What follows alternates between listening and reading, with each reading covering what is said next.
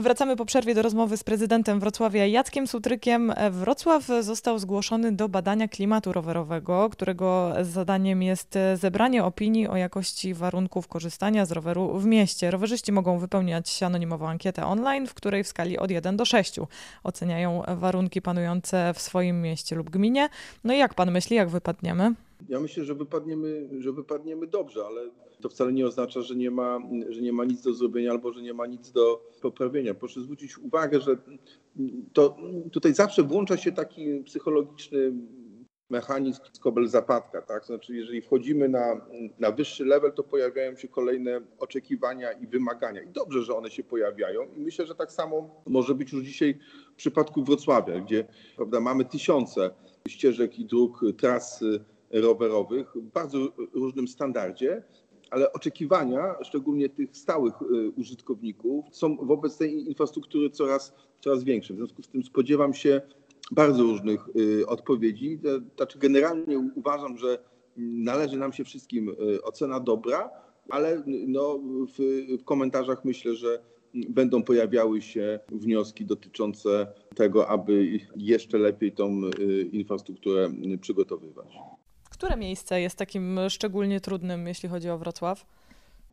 Pani co, my, dzisiaj dbamy o to, aby ta podstawowa, aby dokończyć tą podstawową siatkę połączeń. I to wydaje mi się, że za chwilę y, osiągniemy. Proszę zwrócić uwagę na, tę na tą kluczową na przykład inwestycję biegnącą na południe y, Wrocławia, ponad 3 kilometry trasy bardzo bezpiecznej i komfortowej w ciągu y, ulicy Karkonowskiej. Za chwilę bo równolegle do dużych inwestycji tramwajowych, czyli Tatu na Nowy Dwór i przez Szczepin i Popowice wykształcą nam się znowu dobre trasy, którymi będzie można bezpiecznie dojechać z zachodnich y, osiedli do centrum Wrocławia. Natomiast jak pyta mnie pani o takie miejsce najtrudniejsze, czy takie miejsce, które jest największym wyzwaniem, no to ja uważam, że to jest e, dzisiaj ulica Świdnicka. Od e, ulicy Piłsudskiego w stronę rynku. No tam niestety ciągle po ulicy poruszają się no, naprzemiennie rowerzyści z samochodami.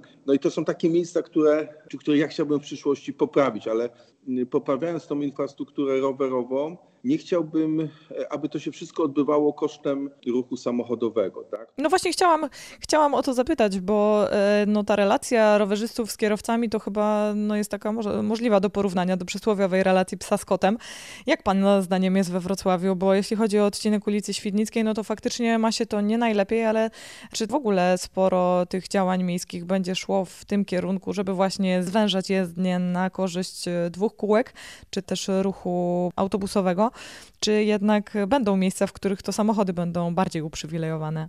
Znaczy ja do tego podchodzę w ten sposób i o tym też mówi nasza wrocławska polityka mobilności, tak? że powinniśmy stwarzać okazje i możliwości do poruszania się w bardzo różny sposób po mieście i powinniśmy wszyscy, bez względu na to, czy korzystamy z tych wszystkich sposobów, czy też korzystamy z wybranego, powinniśmy jakby szanować rozwiązania, które wybierają inni. Ja tak rozumiem politykę mobilności, że nie chciałbym, aby ktoś odniósł wrażenie, że coś się dzieje czyimś kosztem. Ja chciałbym, żeby we Wrocławiu każdy miał wybór i żebyśmy nawzajem te swoje wybory szanowali. Będziemy w takim razie sprawdzać, czy ten kierunek polityki będzie realizowany właśnie tak, jak Pan mówi. Do tematów z pewnością wrócimy, a dziś już serdecznie dziękuję. Dziękuję i bezpiecznej jazdy. Jacek Sutryk był gościem Ostrego Koła, a i wracamy po przerwie.